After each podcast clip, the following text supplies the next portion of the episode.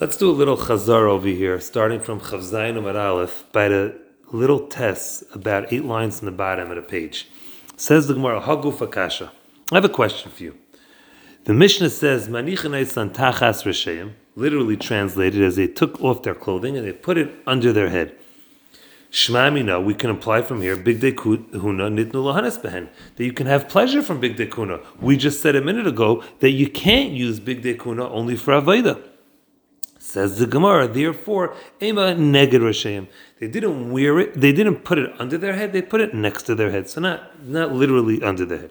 Amraf Papa, Shma Mina, we see from here, tefillin, minatzad, someone who takes off his tefillin and he puts them next to his head when he goes to sleep. Sherinan is permitted. V'leichashinan, we're not concerned. Dilma migander v'nofel alayu, perhaps he will roll and fall on them. Since we see you could put the big dekuna next to your head. We're not concerned you're going to land on it. So therefore, um, you see the same thing by tefillin.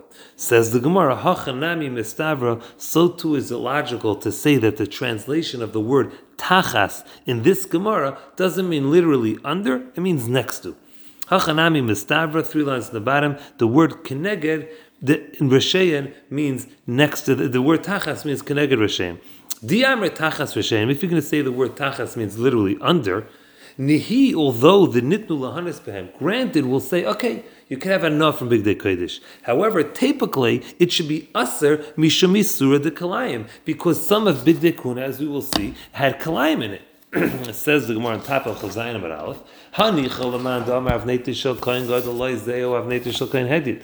This is understood that the word tachas can mean under if you say that the sash that the Kohen Gadol wore was not the same as the Kohen Hedit, meaning the Kohen Gadol sash was shatness, the Kohen Hedit was not shatness, so therefore they could put it under their head, there's no problem of shatness. Elaman Damar Avneta Shal Kohen Hedit, Zeu Avneta Shal Gadol, the Kohen Hedit had the same as the Kohen Gadol, they were shatness, How could you tell me that you could put the sash under your head? There's kalayim there.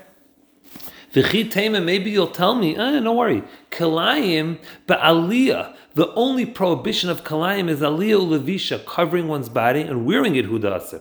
Aval meimach tuta, but to fold it up and put it under your body, shaper that's permitted. Says the Gemara Vatani, we learned in a brayso, yala. The pasuk in the Torah says you can't wear kalayim.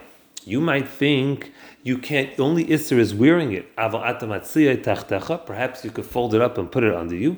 Avol Amru Chachamim, the Chachamim said, Asr Lasas came. It's prohibited to do this. You know why? Shema, perhaps, Tichrach, you will wrap, Nima, a strand, Achas al one strand will wrap on your body, and if one strand wraps on your body, you're going to warm up from shatness. You're having enough from shatness. So therefore it's prohibited. Meaning, although be'etzem, the only the pasuk is saying it's usher to wear it, still the chacham made exera that it's prohibited to lay on it. And therefore it must be that if, if big dekuna were made out of shatness, it must be that tachas means keneged.